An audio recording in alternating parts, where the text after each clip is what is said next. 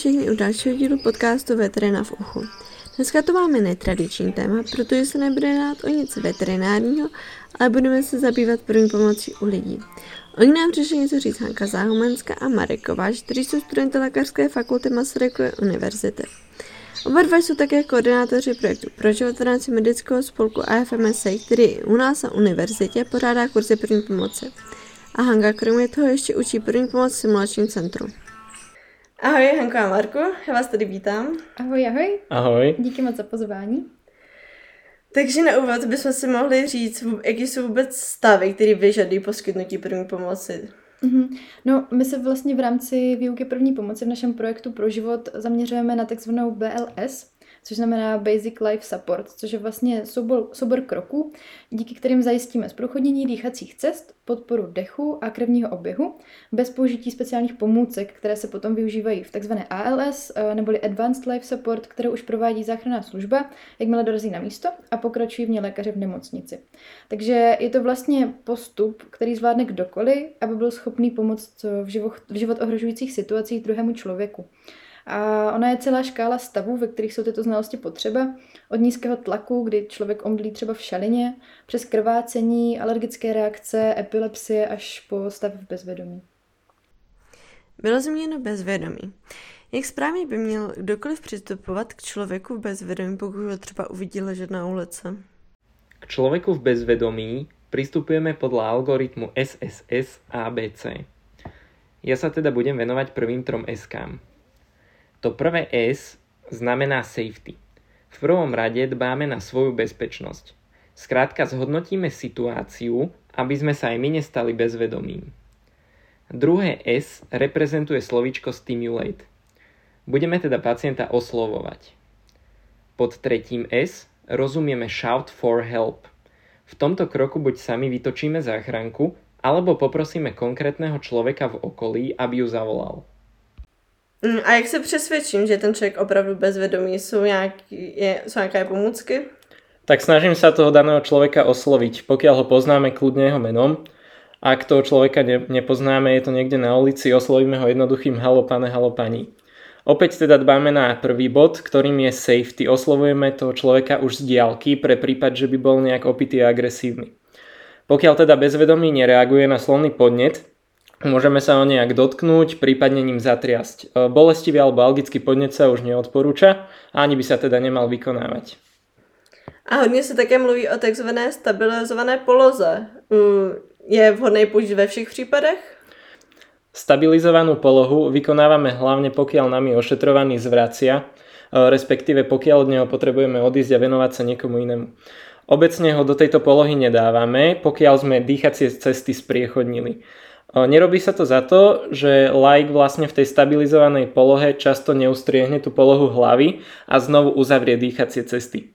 Preto sa to neodporúča. V prípade, kedy s priechodním dýchacie cesty toho človeka radšej nechám na chrbte a držím mu tú hlavu v záklone, monitorujem jeho stav, či dýcha a čakám na príchod záchranky.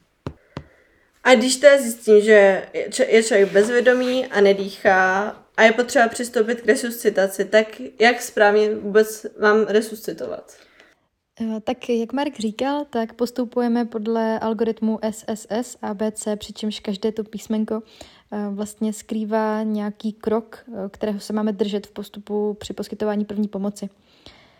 Ty první tři SK už tady Marek probral a já se budu soustředit na to A, B a C.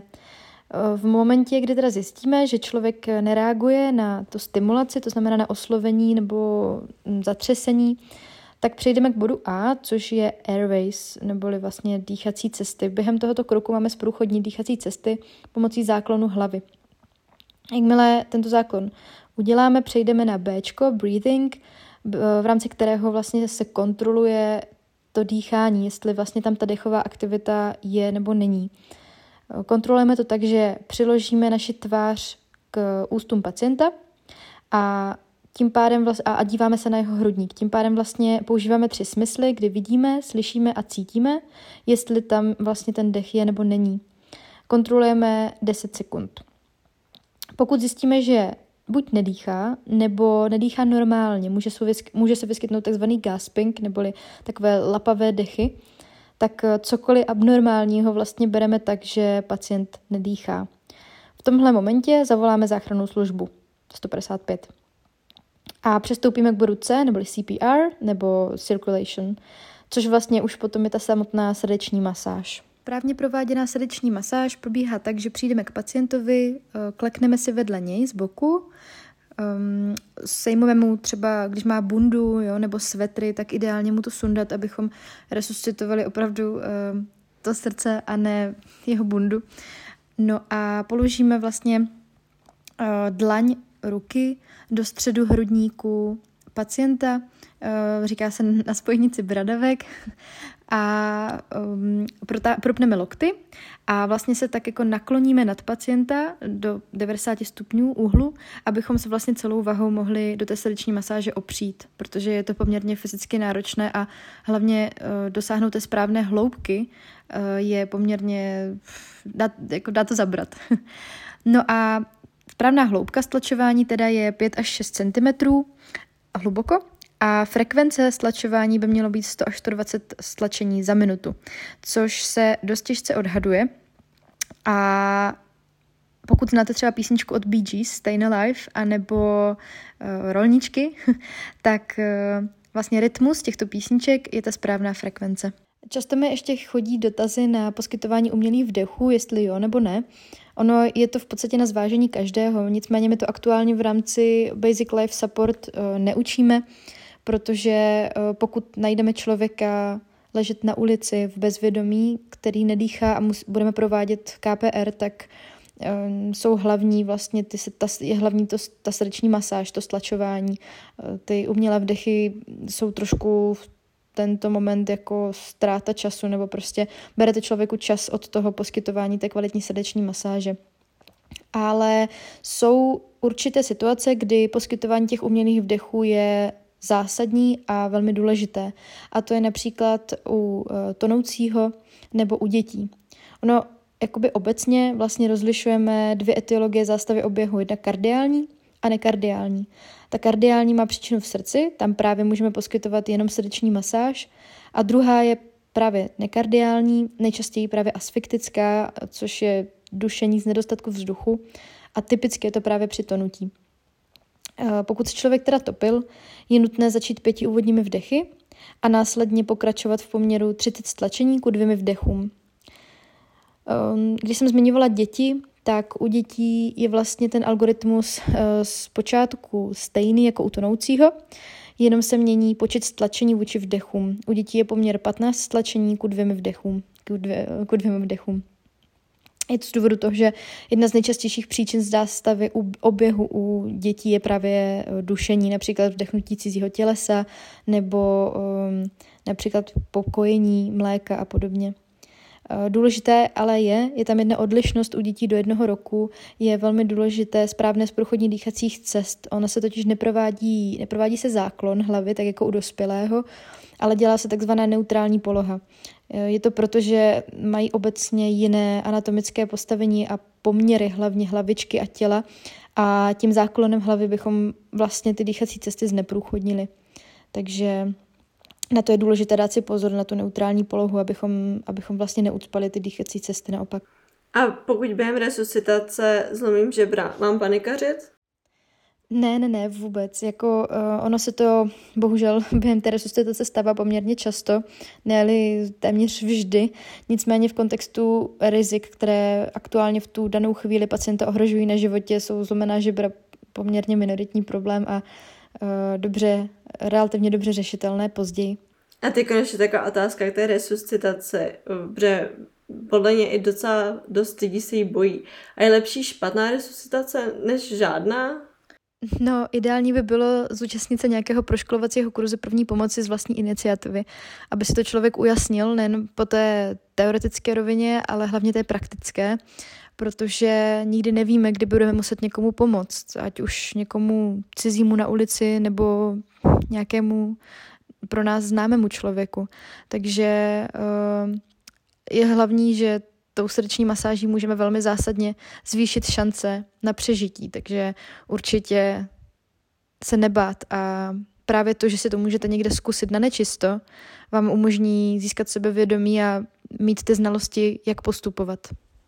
Ty jsi zmiňovala i děti. S jakými akutními stavy se můžeme setkat například u kojenců? A jak by v takovém případě měl rodič nebo někdo postupovat? Tak u detí je najčastejšou príčinou zástavy obehu alebo dýchania vlastne obštrukcia dýchacích ciest. Správne by sme dieťa mali najprv 5 krát prefúknuť práve z dôvodu obštrukcie dýchacích ciest. Ďalej sa postup odlišuje podľa počtu záchrancov. Pokiaľ som sám a mám pri sebe telefón, hneď po 5 prefúknutiach kontaktujem záchranku. Po vytočení čísla zahajujem KPR, ako už spomenula kolegyňa, v pomere 15 stlačení ku dvom vdychom. Vdychy opäť prispôsobím rozdielným anatomickým pomerom, takže svoje ústa priložím kľudne cez nos a ústa dieťaťa. Tiež objem vdychovaného vzduchu prispôsobím, nakoľko ich plúcna kapacita je oveľa menšia. Vdychujem teda objem zhruba svojich úst, alebo vzduch, ktorý sa mi zmestí do líc.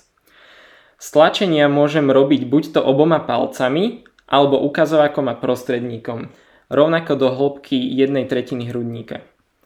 Druhým prípadom je rodič, ktorý pri sebe mobil nemá a je sám. V tomto prípade po 5 úvodných vdychoch rovno pokračujem KPR v rovnakom pomere, ako som spomenul. Samozrejme sa tento rodič snaží nejak zavolať tú pomoc buď od okolitých ľudí alebo od nejakých susedov. Tretím prípadom sú prítomní obaja e, rodičia alebo viacerí záchrancovia.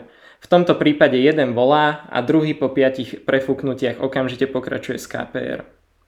Dalším z život ohrožujících stavů je například mrtvice, tak mohla bys nám říct, co to vlastně je a u koho můžeme očekávat? Mm-hmm. No, mrtvice, vlastně neboli CMP, cevní mozková příhoda, je akutní stav uh, způsobený náhlou poruchou prokrvení mozku.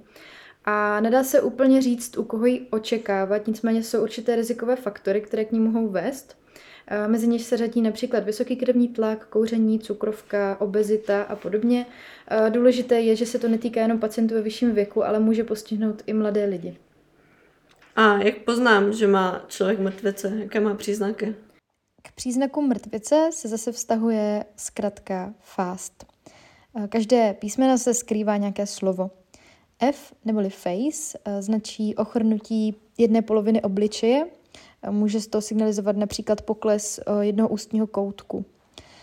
Potom A, neboli arms, ehm, dochází vlastně k oslabení končetin na jedné straně těla zase. Eh, například, když pacienta vybídneme k tomu, aby zavřel oči a zvednul eh, obě ruce před sebe, tak eh, není schopný je držet v jedné rovině a jedna ruka mu bude vlastně padat nebo nějakým způsobem uhýbat z té roviny. Potom S, neboli speech, ehm, projevuje se to vlastně potížemi s mluvením, ten člověk mumlá, působí tak jako celkově zmateně. Potom T, neboli time, kdy eh, vlastně v momentě, kdy objevíme kterýkoliv z předešlých symptomů, tak eh, okamžitě voláme záchrannou službu. V momentě, pokud mám podezření, že má někdo mrtvici a už mám zavolenou záchranku, můžu nějak um, pomoct tomu člověku během toho čekání, než záchranka přejede? Uh, tak důležité je snažit se komunikovat s tím postiženým, uh, uklidňovat ho a hlavně sledovat jeho stav uh, do příjezdu té záchranky, aby jsme jim potom poskytli co nejvíc informací. Další ze život ohrožujících stavů je hypo a hyperglykémie. Koho se tohle typicky týká a jak to od sebe můžu odlišit? Hypo a hyperglykémia sú stavy, ktoré ohrozujú cukrovkárov. Tieto dva stavy od seba bez glukometru a nejakej biochemickej analýzy rozlišíme len ťažko.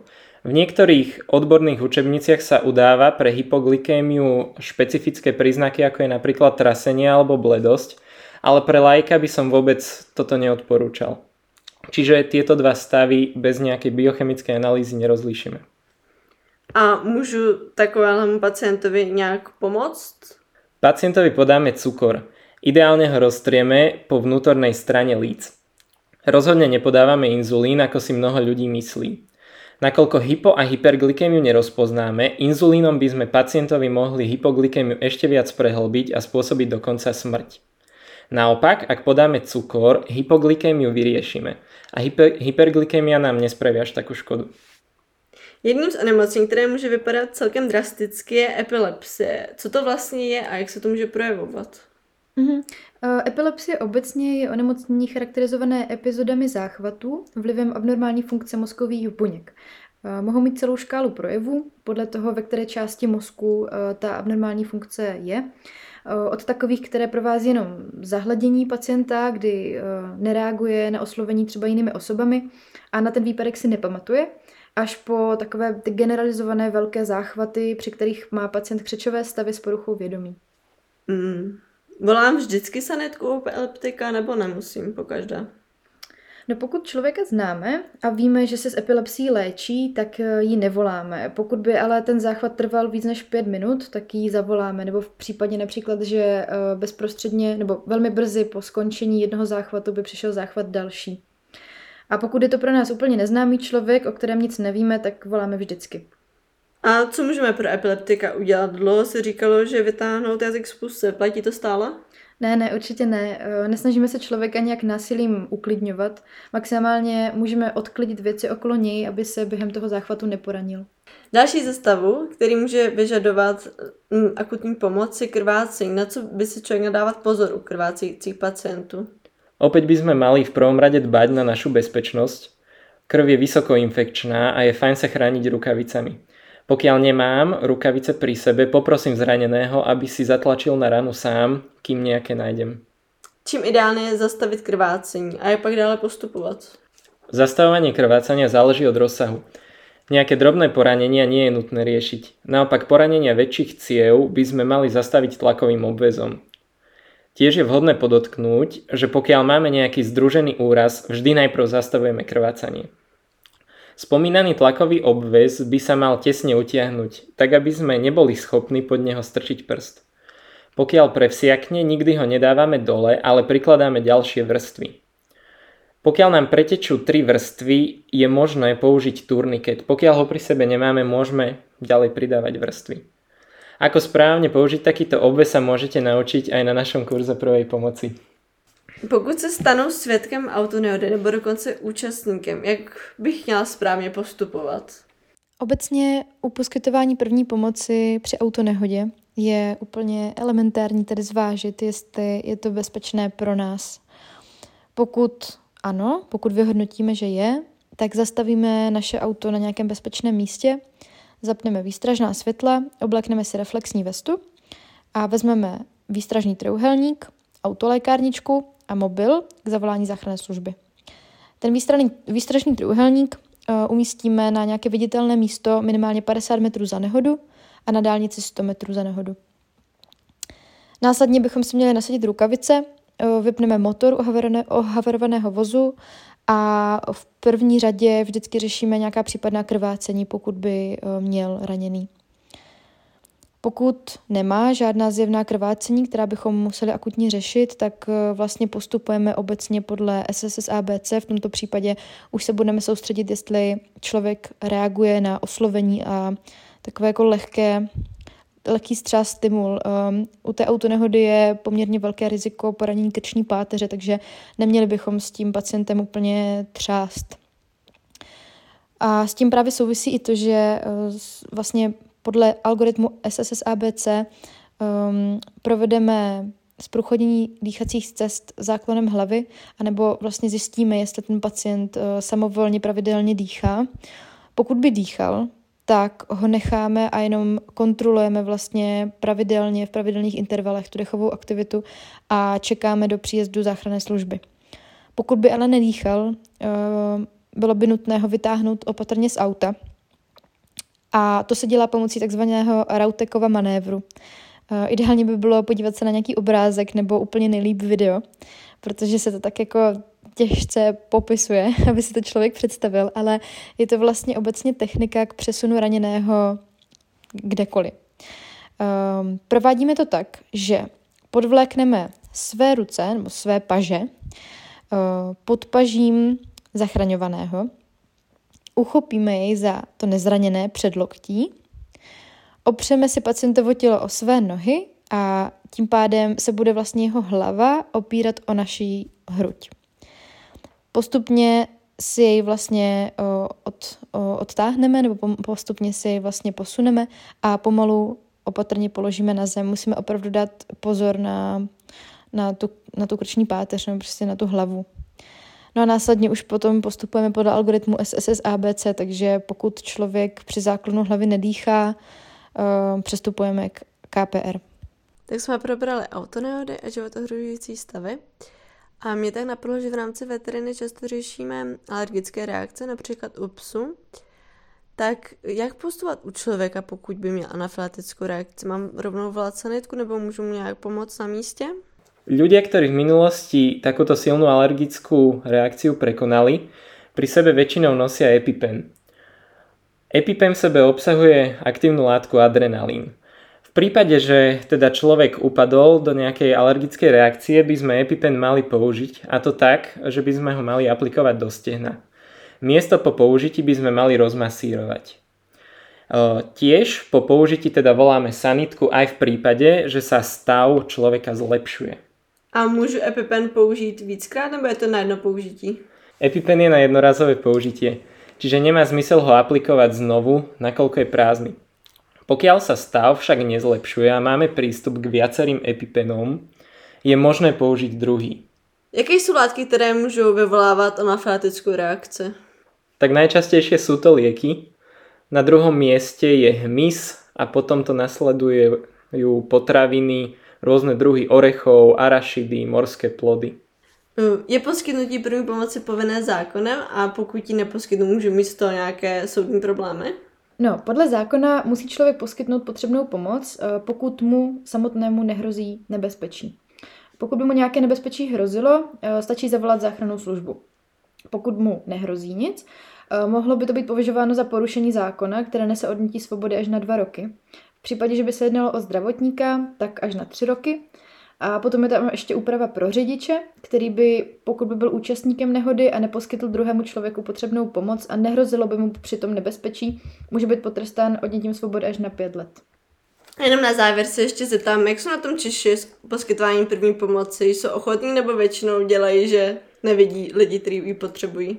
Tak ja to zhodnotím naozaj objektívne, nakoľko som Slovák. Štatisticky sa kvalita poskytnutia prvej pomoci zlepšuje. Je to aj vďaka stále častejšej výuke prvej pomoci a rôznym dobrovoľným kurzom. Väčšina ľudí práve preto nejaké základy ohľadom tej prvej pomoci má. Samozrejme by bolo vhodnejšie ju častejšie opakovať, nakoľko mnoho lajkov prvú pomoc neposkytne práve zo strachu, že by niečo pokazili, pretože sú si v nej neistí. V praxi sa tiež stretávame s tzv. bystander efektom, kedy v skupine ľudí každý čaká na toho druhého, aby sa chopil situácie. Takto sa často neposkytne prvá pomoc zrovna na miestach, kde je plno ľudí. Tak já vám moc děkuji, že jste přijali pozvání do našeho podcastu. My taky děkujeme. Ďakujeme veľmi pekne.